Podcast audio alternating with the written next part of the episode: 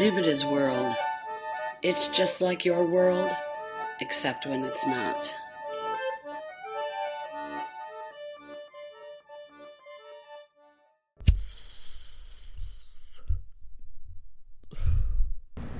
When we were driving, when we were driving to the Women's March in D C, we were in West Virginia, and we passed a, bull- a billboard that said, like,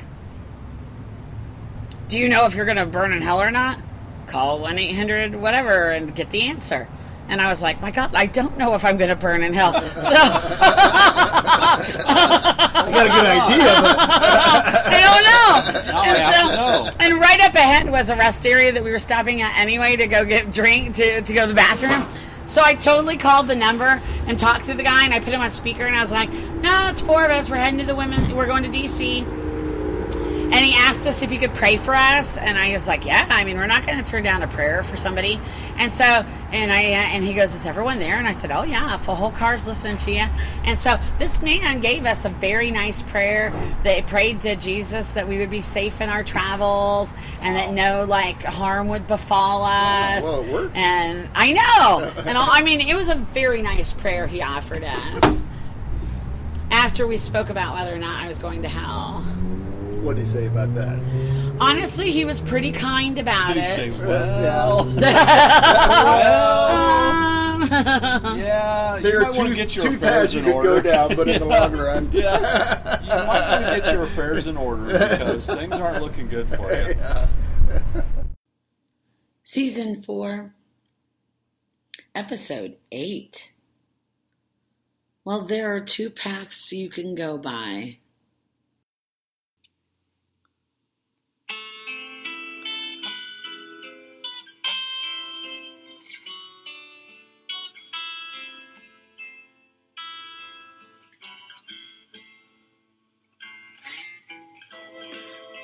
In the year of my birth, this song was released. And by released, I mean they sang it for the first time. It was not actually released as a single. But anyway, where I'm going with this is, is that I totally think it means something that I and the song came into creation in the very same year. Definitely means something. There's a lady here sure, all that glitters is gold, buying the stairway to heaven. When she gets there she knows stores are all closed. What she can get, what she came for.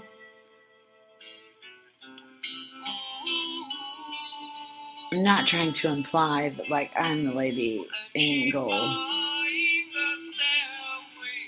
Because, like, I don't think her and I are the same kind of chick.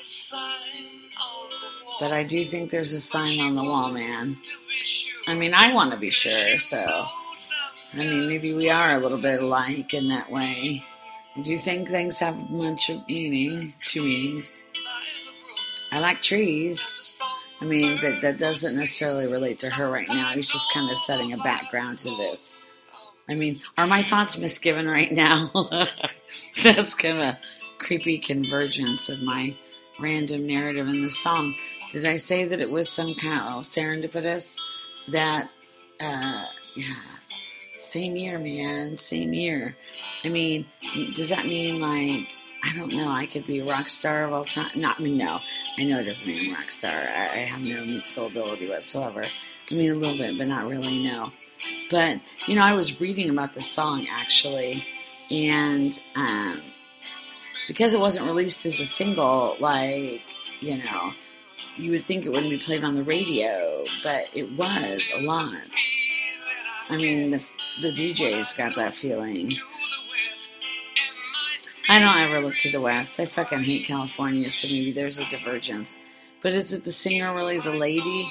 So maybe we're not talking about the lady in gold. So maybe I'm still just a liker because from our earlier agreements.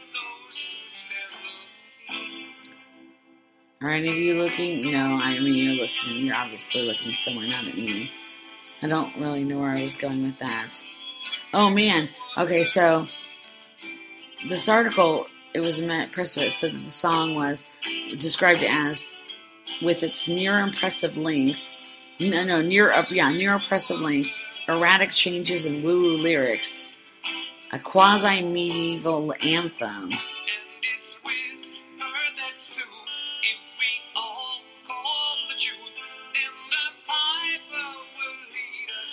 I don't think anyone's leaving anyone to reason in these days. Lady in Gold can foresee that.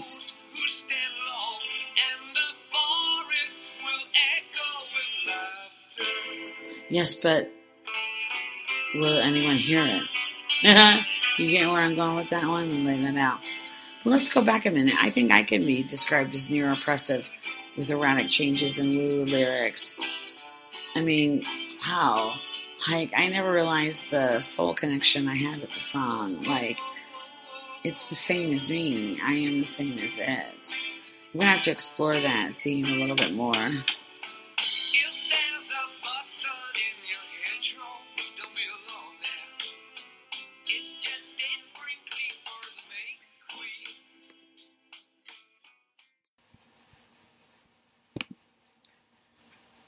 And as we wind on down the road, our shadows taller than our soul, there walks a lady we all know, who shines white light and wants to show how everything still turns to gold.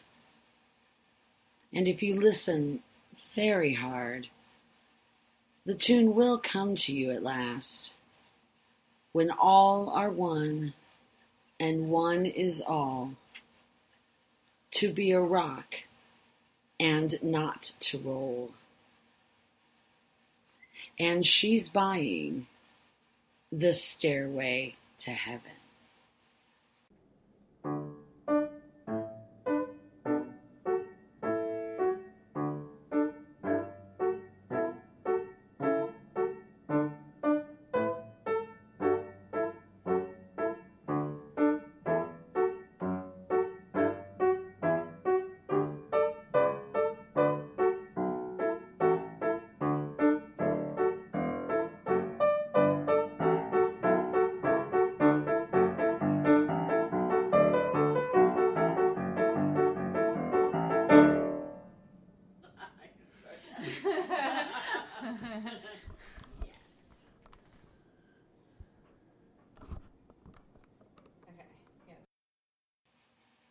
Having talked this episode about hell and then about heaven in a kind of related weird way, um, or at least something that used the word heaven, even if we didn't talk exactly about it, um, I had thought as I had put the musical bridge in and then stepped outside to smoke a cigarette that I would, I was convinced that I would come back in the natural progression of this podcast would be to talk about purgatory.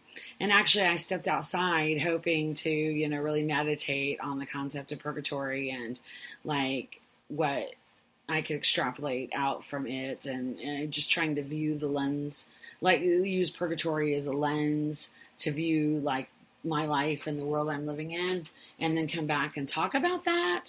But instead of, you know, thinking and shit about that, Instead, I went on to Twitter because I love me some Twitter, and I was kind of checking it through. And after watching a couple videos um, and uh, all that good stuff, um, I in my Twitter feed, like one of the things that came up um, was I follow this Twitter handle called Uncommon Facts, which is you know a real nice ad to my Twitter feed. And it was a big ad today because all of a sudden, like, totally blown my mind. And I came racing back inside to talk to you. So check this out. This is what they said twenty-four minutes ago in my podcast, World of Time. Sometimes all you need is a second chance because time wasn't ready for the first one.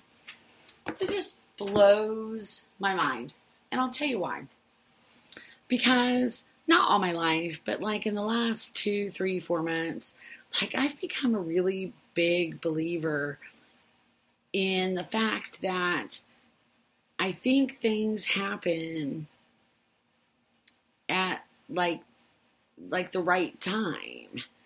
And I don't, you know, and, and I don't want to get caught up or sidetracked in the implications of that or, or how that can be, or any, or, you know, any meta questions that we could answer regarding that concept.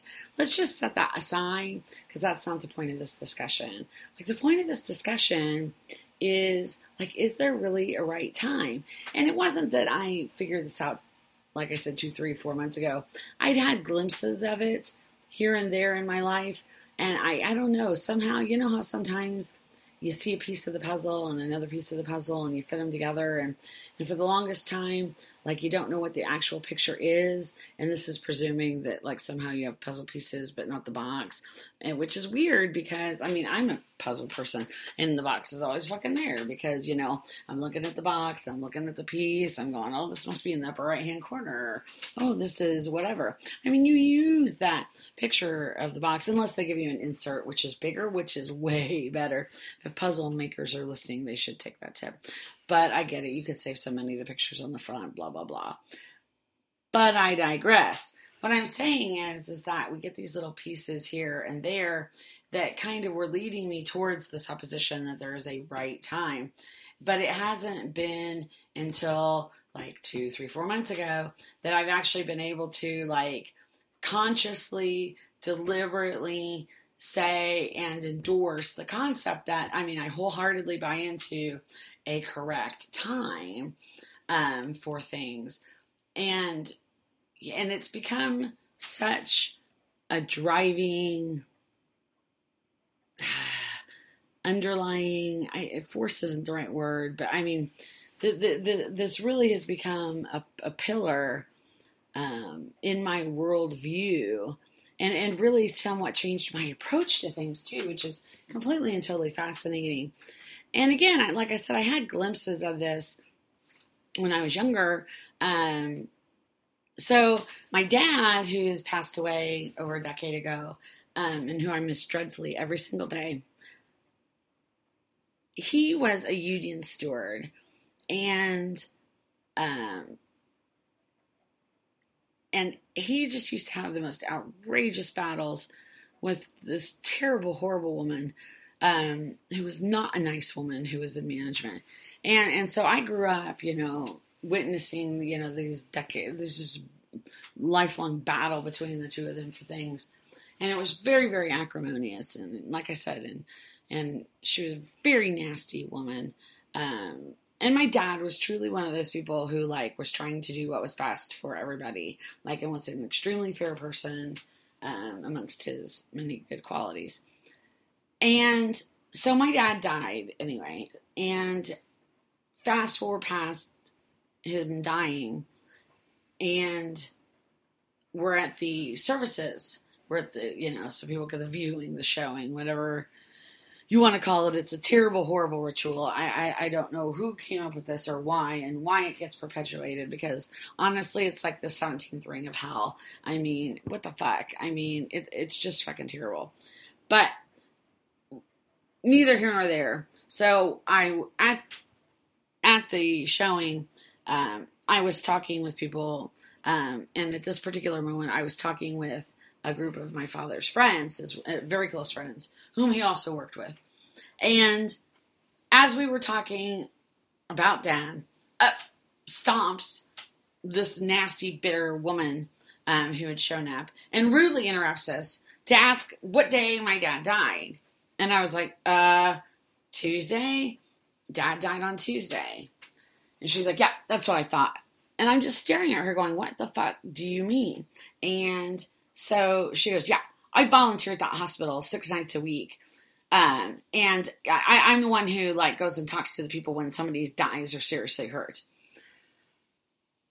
to keep them company and to comfort them, which really blows my mind. And I mean, while I applaud her for her, like, charitable acts, like, I can't imagine this like mean, bitter, nasty woman, like being a comfort to anybody. And honestly, like as horrifying as Dad's death was, like it would have been made like ninety thousand times worse had this bitch like come into that room and wanted to sit with us or, or pretend to grieve with us or just, ugh. And, and so anyway, then she says her piece. She never says, sorry about your dad, blah, blah, blah. She turns and stomps away. I don't know where she goes, bitch. And I distinctly remember, and I think this is the very, very first time that at least I can remember that I consciously saw a glimpse of what this puzzle, the picture this puzzle was going to make. Because I turned to my dad's friends and I said, I don't understand why Dad died, but I now know why Dad died on Tuesday. And that has really stuck with me. Now, in recent times, it's been better kind of things that have also convinced me of that also. So I don't want you to think that my life is some great tragedy, um, because I am very blessed that I'm currently living a very happy life, um, and, and working to make it happier every day. I, I mean, I, I'm living a joyful existence, and I couldn't be more, you know, excited about that. I mean, my friends are fucking amazing. My job is amazing. Like, my life is amazing. Like, I am amazing. And I don't care how you think that sounds. I mean, I don't know, man. I love myself, and I love the world around me. And what a amazing fucking thing. So this is, you know, weird, because in this whole talk where I was going to live in purgatory, I kind of touched on heaven and hell again in broader constructs. Um, Yeah, but things really like, so then, you know, like I put this pressure on myself, like I want to make a podcast, but, and, and the podcast itself isn't pressure, but that, you know, and, and you know, my friends or, or loyal listeners want to hear my podcast, you know, more often than they do. And I totally get that and want to fulfill that. And, you know, everything I read says that, like, the easiest way to, like, fuck up and not get listeners or lose listeners is to be inconsistent on delivery of your content. And I get that, too. I really do. So in the interest of that, like, it occurred to me that, like, I couldn't maintain that every week. And, you know, it's about, like, maybe the podcast gets issued when it gets issued, which is really contrary to the concept of some type of set routine, like, delivery time for the podcast. And honestly, it's fucking unfair to you, my loyal listeners. And frankly, one has to wonder if I'm not trying to just grasp at some kind of idea that will, like, somehow reaffirm, like, my inability to put this podcast out more often. But while I, it is true that I am lazy, I, I'm a lazy fuck, dude. And so it could just be laziness that's not getting it out. But what I actually am trying to say to you is, is believe it or not, like, when I sit down to podcast, it's because I'm like, yeah, I got something to say. Even if I don't know what I'm going to say, I just know inside me I have something to say. And so sometimes when I walk away from it mid-episode, or I walk away from the podcast for a day or a month, I mean, it's because for whatever reason in that time, like, I don't have anything to say, man. And frankly, I don't want to force it, because I think if you're listening to this podcast, if you stuck it out all the way through season four, episode eight, God bless you. Um, then, and I love you. Um, and if you were here, I'd give you a handy right now. Um, that's terrible, but funny. Um, um, I don't even know. I just made a joke and then lost my train of thought. Oh, oh, oh, oh, oh. All I'm trying to say is, man, that I don't want to just give you, like, Zubita's shit. Like, I want to give you, like, Zubita weird and Zubita best and Zubita with a something to say, man. So I'm going to try to, like, um, so I think I'm going to continue and, and do it when I feel like I'm doing it. However, because I, um, do think that your point of view is valid, what I am, though, trying to do is try to say that, um, I'll try to, like, look inside myself and check more often to see if I'm ready to say something. That might help, because it might be entirely possible that I have something to say, and yet somehow I, I haven't like asked myself that question. So then there's no podcast. I don't know where this was going at the beginning of the segment. Um, this podcast has gone really strange, and it might be time to either wrap up. I don't, I hate to wrap, it's twenty minutes. We need to fucking wrap up. But I kind of feel like I've been on some weird rah, rah, kind of piece. So here's what I'm going to do. I'm going to hit pause, but you won't really know it because, you know, like, you know, when I hit record again, it'll be like instantaneous. But for me, I'm going to fucking walk away, and I am going to think about how to wrap this podcast up with a bang and a laugh and a, and a, you know, auditory handy.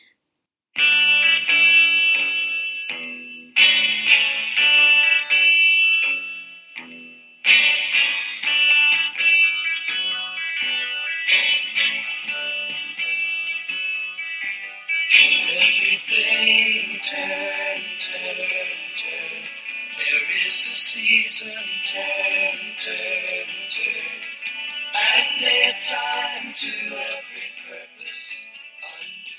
They're probably peered through the curtains and like, look at them, yeah. Crazy fuckers. At least they're still here. Yeah.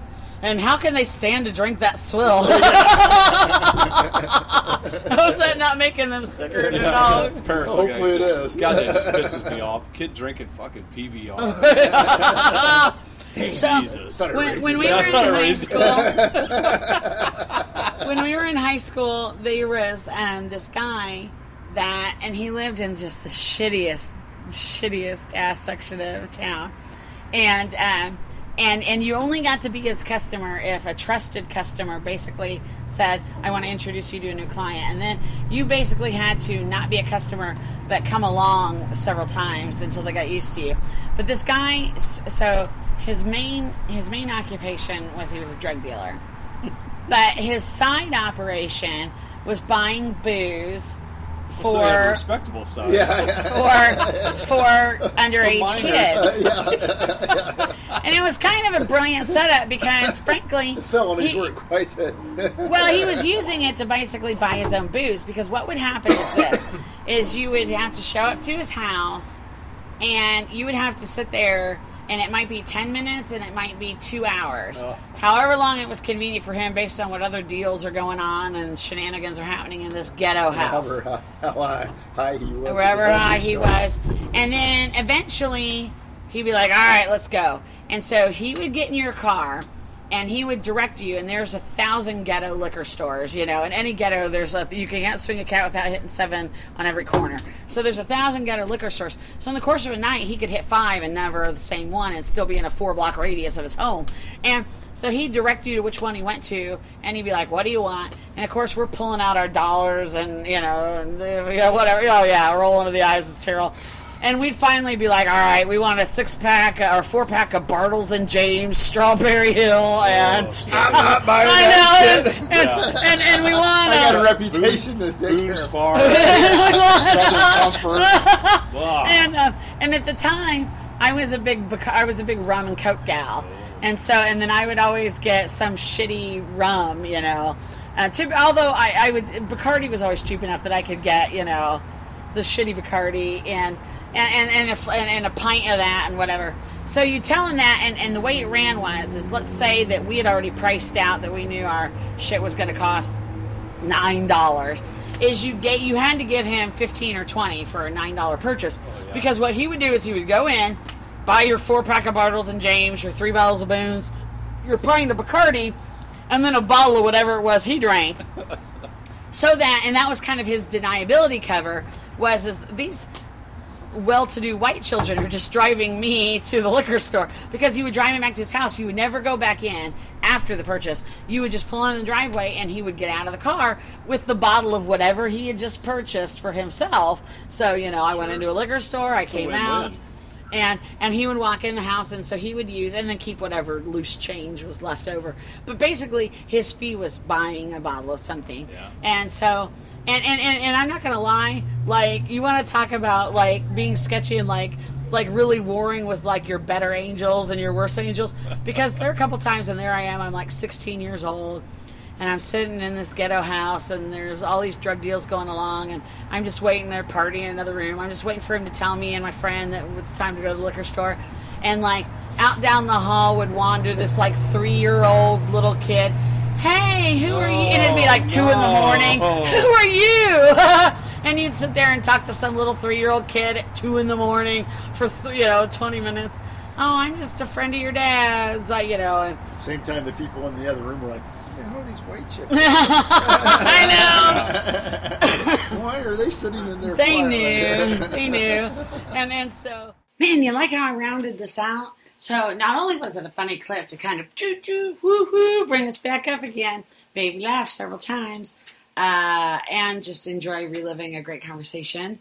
Um, but, man, it's like all part and parcel of the theme. Feels like we're circling back to the hill portion of the program, which was where we started. And that whole billboard. See, I should have known the answer, man. Um, I was on track from hell, you know, for since high school, maybe earlier. I don't know. I was talking to one of my besties and besties yesterday. Uh, you know, again, time is meaningless in Zubita's world, but in your world relating to my world, I don't know what the fuck I'm saying. I don't know why I give time references, but tomorrow, yesterday, not tomorrow, yesterday, for me, uh, I was telling a story to someone, and I was saying that um, I'm a terrible person. I'm going to burn in hell because of what I was gaining humor um, from.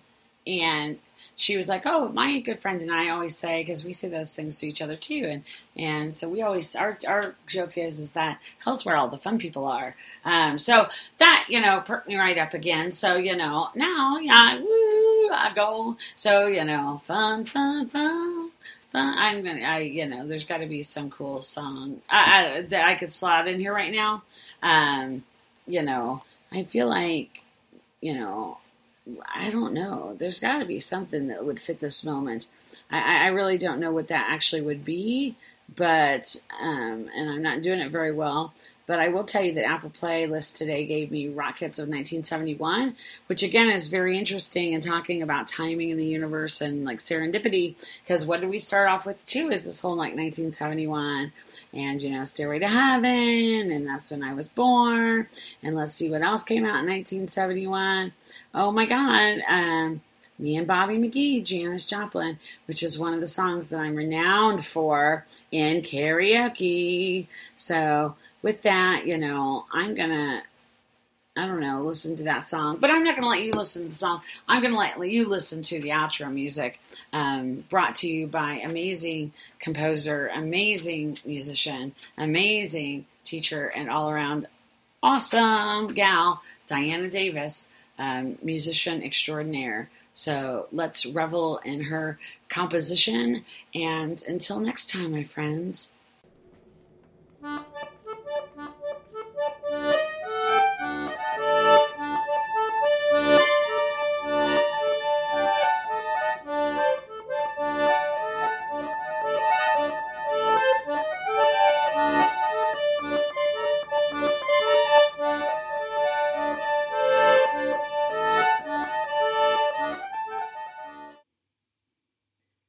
And I, my head oppressed by horror, said, Master, what is that I hear? Who are those people so defeated by their pain? And he said to me, This miserable way is taken by the sorry souls of those who lived without disgrace and without praise. They now commingle with the coward angels, the company of those who were not rebels nor faithful to their God, but stood apart. The heavens, that their beauty not be lessened, have cast them out, nor will deep hell receive them. Even the wicked cannot glory in them.